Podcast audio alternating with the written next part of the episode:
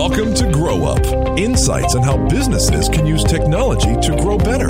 Please welcome your hosts, Jason Parkinson and Mark Hemmer. Welcome to the Grow Up Podcast. My name is Jason Parkinson. And I'm Mark Hemmer.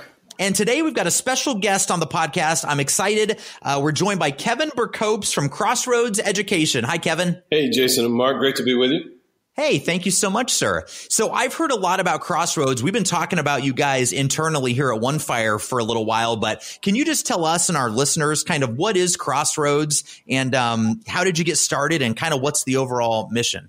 Yeah, so we we can go all the way back. So I uh, I graduated with a math degree from Purdue University. I'm a country boy uh, from Indiana. I was born between a couple cows in a barn, and after I uh, after I graduated, I, I started traveling and uh, learned a lot about what I didn't know. So I worked in areas in North Carolina, south side of Chicago, uh, Texas, back here in Indiana, and I was teaching K twelve. So everything from you know little kids all the way up through high school kids, and some of the roughest schools I could find. Honestly, that was kind of how wow. I traveled.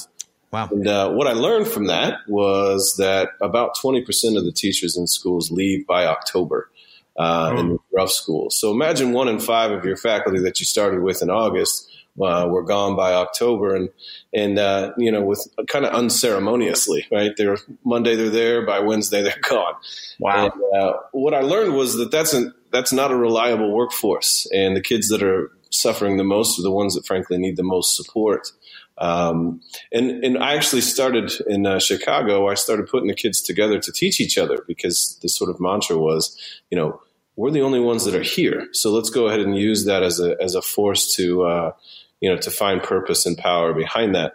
And it worked. They when they taught and when they tutored each other, they really learned a lot and they really enjoyed it, which is uh, something that I think we don't have an education, which is this mixture of joy, love, and education. For whatever reason, people parse those words. Uh, yeah. Uh, I think they all belong in the same building. So, uh, fast forward a little bit, I got a master's degree from the University of Texas in mathematics and a PhD in West Lafayette again uh, with Purdue, and was formulating this entire idea that what if we built these centers in schools where kids were allowed to teach each other uh, all day long? And what if we paid them to do it? Hmm. Wow. And, uh, so where we kind of ended up was I, I took an academic job um, at IUPUI here in Indianapolis, and I took over what was it called a tutoring room at that time and changed it into this model uh, over the first year and a half that I was there called a Learning Commons. And after a few semesters, we went from 9,000 visits to 18,000 to 27,000 to 54,000 to 100,000. Wow. And it just kept growing. I mean, we were the busiest place on campus, honestly, other than where you have food and beer. Yeah, right. pretty good for a college campus, right? Yeah, right. Not bad. And, uh, you know, what they were learning was math. Uh, they were teaching each other everything from algebra to three dimensional calculus and differential equations. And it was fun. It felt good. It was loud. It was chaotic. It was filled with kids. I mean, we were doing between three and 500 visits a day. Uh, I built a second one in 2015, and it did exactly the same in terms of sort of hockey stick growth.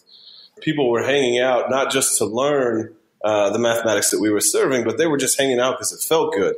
And that was really what the Learning Commons is all about. It's a place where you can hang out, uh, bring your food, uh, take a nap. We, we really don't care. This isn't a library, right? This isn't where somebody's going to be coming up behind you and shushing you. It's, you know, be human and enjoy each other. But in the process, when you get at a table that's whiteboarded and a wall and, and everything is activated, um, there's there's really no stopping how fast you can learn something when you're you know in a place where you feel good and uh, and can collaborate. So yeah, fast wow. forward a little bit, um, you know, the dream was to get this into the K twelve system because you know, we we're we're at a crisis point right now. Um, yeah, it's it's it's just not working. And uh, I think everybody would agree to that. But lots of folks have sort of differing opinions on what would fix. Um, my my perspective is that the whole system has to shift.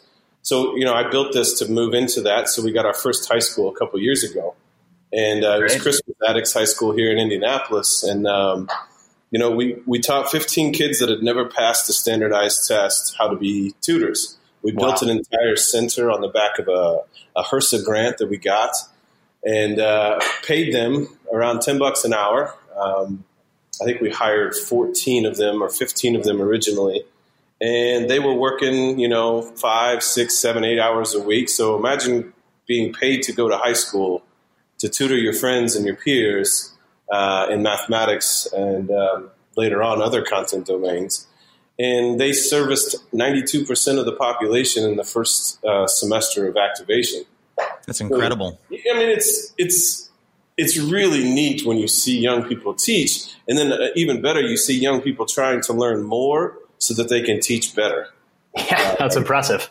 And it probably helps the students to gain some empathy for, you know, what their teachers go through in, in teaching them, right? Yeah, you jumped right to it. So we think that uh, one of the best ways to teach the intangibles of workforce development is to shift people's narrative to considering themselves to be educators. From being an educator, you learn empathy, self worth, purpose.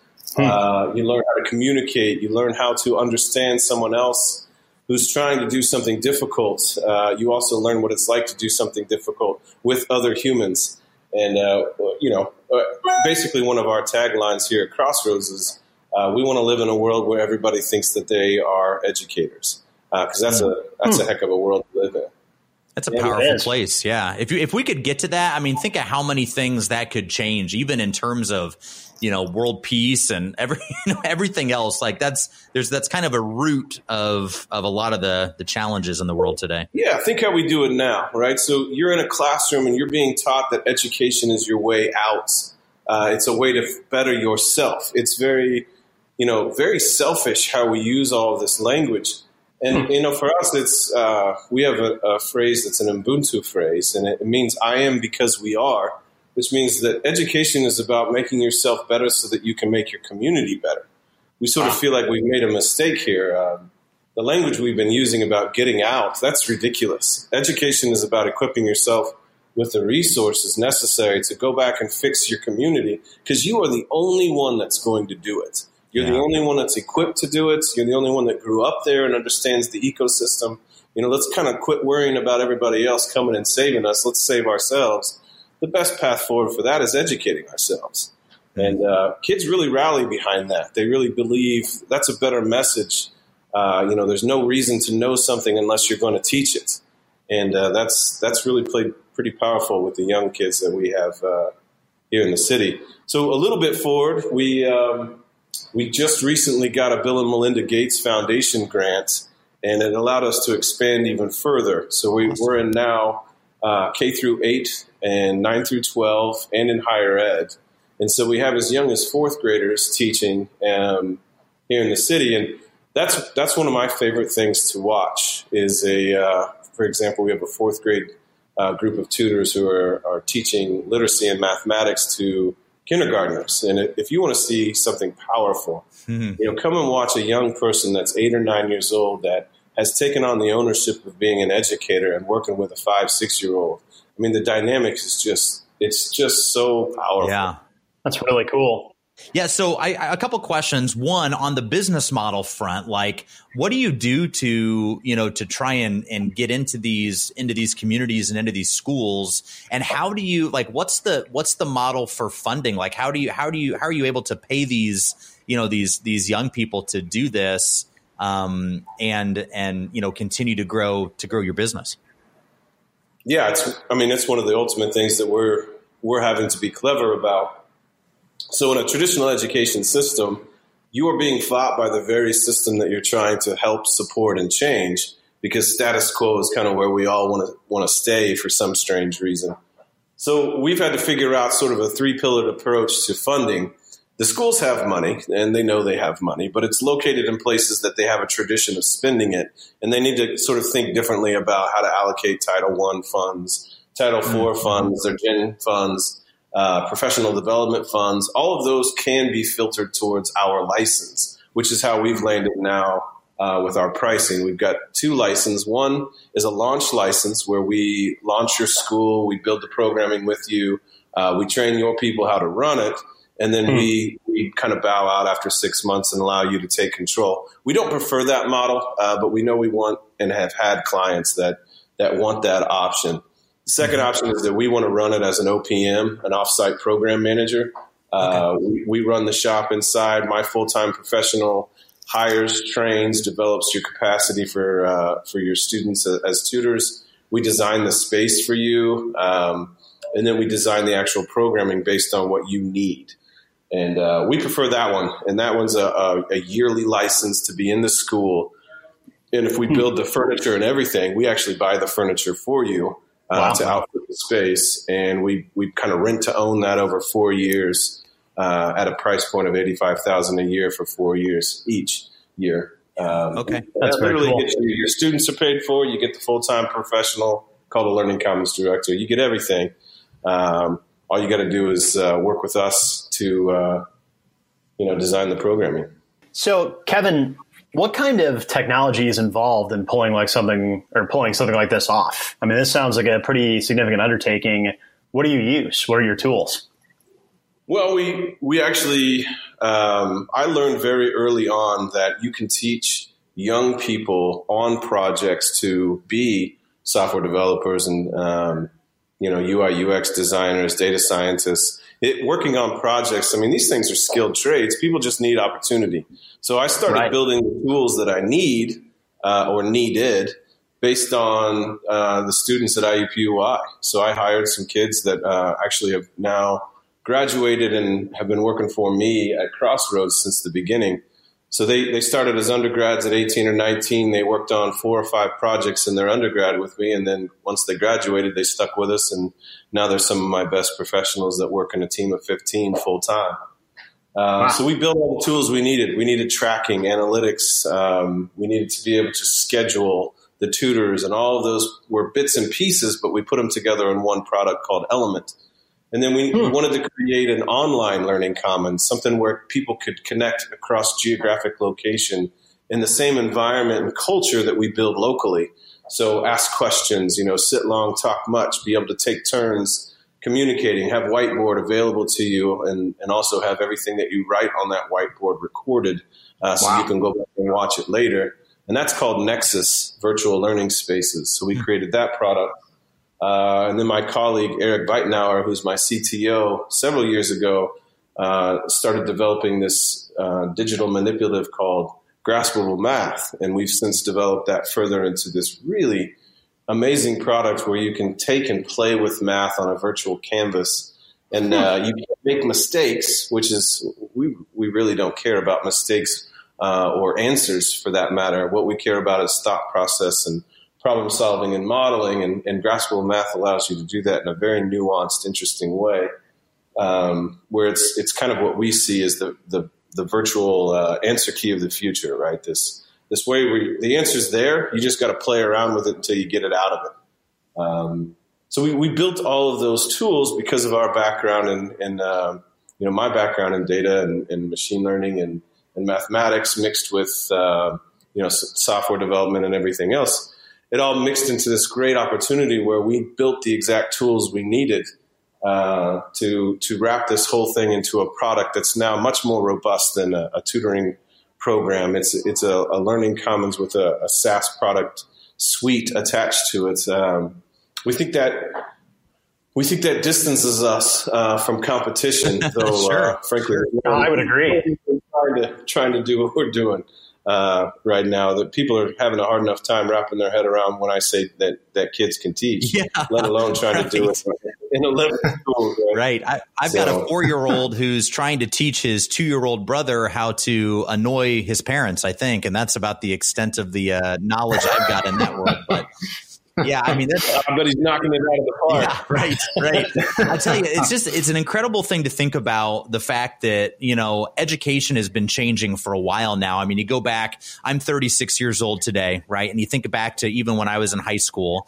Um, and you know textbooks and that whole thing then enter the ipads right? And now you're starting to look more at like one-to-one computing within schools and having um, you know having your textbooks available digitally or or through an audio format or other ways of learning outside of just a traditional textbook.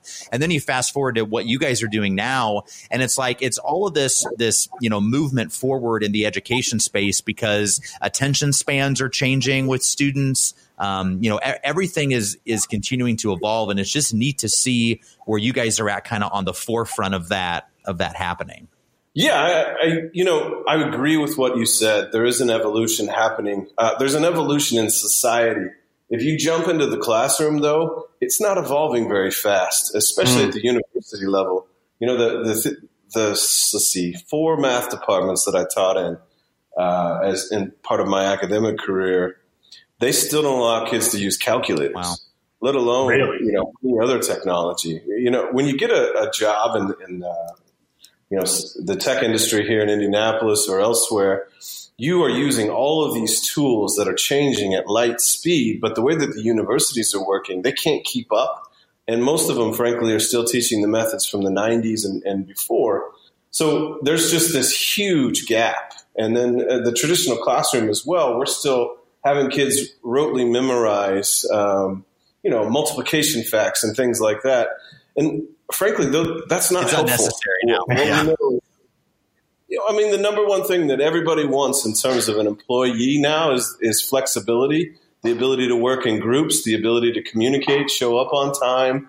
Uh, we'll teach you what you need to know in terms of uh, of our company, right? But we need people right. that can do that. And what we're teaching in school is kind of the opposite. It's uh, we're gonna we're gonna ask you to memorize things, regurgitate them on a test, forget a little bit from now what you just got an A on. Well, what, what good does that do? Uh, I don't understand it. I had a uh, statistics class in college. I was a, a mass comm major, and so my um you know my only math class my entire college career was statistics. And I actually because I'm awful at math, I hired a tutor, and um, I met with that tutor two you know two days a week, and I had the class three days a week. And so on the off days, I was meeting with the tutor, and I actually got an A in statistics. And I don't remember a single lick of any of that stuff where I stand today, nor do I have a use for it now. And I look back at it and I'm like, what a waste of time that was. Do I know how to calculate certain things statistically that I need to? Yeah, I go to Google and I ask. Like it's it's yeah, a completely yeah. different um, you know, way of of working now. Yeah, I, I just I, I, don't understand, you know, the the way that the human being's brain works you cannot say that what you learned as a freshman builds as a sophomore, junior, and senior. You know, math majors, they have to take seven or eight courses that are all discrete from each other, hmm. that all have really very little in common. And by the time you're a senior, all you've done is game a bunch of courses, uh, and, which are frankly reasonably difficult. Not not because the content is insurmountable; it's because of how we're teaching it. So you get done, you've you've you've done a lot of hard work uh, you've got a piece of paper that says that you are supposed to be a problem solver and you've never solved a problem. I, uh, I, I, have some problems with, with, with, that design. I obviously have strong opinions sure. too. Yeah, I like it. so if you look at this learning commons model and you think about our audience here at the Grow Up podcast, you know, we've got people that are listening in communities all over the country, um, probably people with kids, people at different stages in their life. What could our listeners do to help you um, get the word out about this model or if they're interested in in you know figuring out how they can partner and bring what you're doing into you know some of the school districts that they may be a part of I think it really does start with the idea that we don't have to do the education system the way that we are. And that really strikes a chord with a lot of people. A lot of people that see my work and my team's work, they see a learning commons in action and they always say things like, I wish I had this when hmm. I was a kid. And then they say things like, man, what, what would I have majored in in college if math hadn't been an impediment to my growth? And, you know, what if I hadn't thought my, of myself as not a mathematics person? You know, th- those things I hear time and time again when I'm talking to, to parents and, and other members of the community. And the answer is, is that you were thrown up a wall that was an impediment to your personal growth that has done some serious inequitable um, things in our society. And it's not because you're not a math person. Uh, all humans are math people. Hmm. And uh, we're all problem solvers. I mean, we're, we're one of the most clever animals out there uh, in terms of problem solving. And we, we have people that say, well, you know, I'm a literacy person. I'm not a math person. Well, that, that's, that's kind of nuts because math and literacy are pretty much the same thing. Uh, they're, they're, both languages. They're both built on characters that you have to understand how they work. And when you put them together in complex ways, you get a book or you get a math equation. Same stuff. Uh, hmm. Just taught so differently. Um, and frankly, I, I, I, don't equate uh, a high performance in mathematics with superior intellect, like some people do.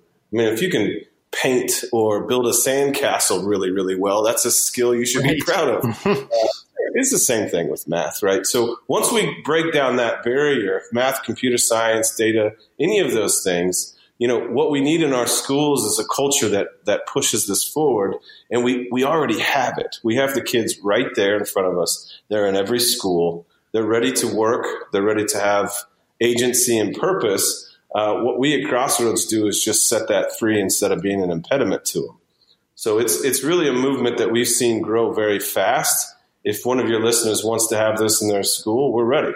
Uh, we want this everywhere because we know uh, our society needs it. And again, we want to live in a world where everybody thinks uh, and acts like an educator does, because uh, that's that's a great vision for where we need to move. that's awesome, Kevin. Hey, let me ask this yeah. question. I don't know if you've thought about this or not, but let's talk about in the enterprise for a minute in terms of employee training or you know knowledge transfer in in large organizations do you think that a learning commons model or what you've built and you've looked at in kind of that K through 12 or higher ed scenario do you think that's applicable in business oh yes absolutely so we've got several pilots going right now this spring uh, a couple that are going to be starting here in the next month and what we believe is that we can take um, a skill set, a certification, a platform, a technology that you need to train on. Uh, we take the traditional way of doing it, which is spending a bunch of hours watching soul draining videos and uh, getting lectured at, and we flip that on its head. We give the people that you want to have this skill set. They work together in cohorts. They design, you know, the amount of time given to them to learn the material. Uh, and then you have a learned near peer that runs the actual execution of that design. And that's how a learning commons fits into a tech company or a you know advanced manufacturing or any of those things. Any skill set you want to learn, uh, you can learn faster, better, and more completely if teaching's involved, hmm. and if you don't uh, remove agency from the people that you're trying to to hmm. educate. So yeah, I mean we're thinking that way. We're we're sort of a cradle to career uh, model that we want to we want to see yeah. spread uh, because it's more equitable when you give people the opportunity to learn in this way uh, rather than you know the the traditional system which only really works for a small subset of our population and displaces everyone else. Wow. Yeah, that's awesome. Hey, well, yeah, Kevin, anything point. else you want to share before we before we wrap today? I appreciate the opportunity to talk about what we're what we're up to and you know, we we are uh, very very hyper focused on uh, spreading this, and and um, you know, we we want everybody to know that it's a team effort. We have 15 full time employees, and we have some very dedicated teachers in our schools that we collaborate with, and uh, you know, honestly, one of the, the most powerful things is the kids that we work with. So yeah, what a rewarding um, what a rewarding thing too. Yeah, this has been really cool it's a it's a great way to spend a workday. Yeah, I bet. I bet. Well, Kevin, thanks so much for the time and thanks for sharing that information about Crossroads. And of course, crossroadseducation.org is the website. We'll link to it in our uh, in our show notes today too. And um, coming up next week, all kinds of great stuff. We're going to talk about some flexibility with your marketing actions. I'm looking forward to that. And uh, thanks so much for tuning in to the Grow Up podcast today. Thanks for listening to Grow Up. For more information about the topics discussed in today's show, visit onefire.com slash grow up. This has been a One Fire production.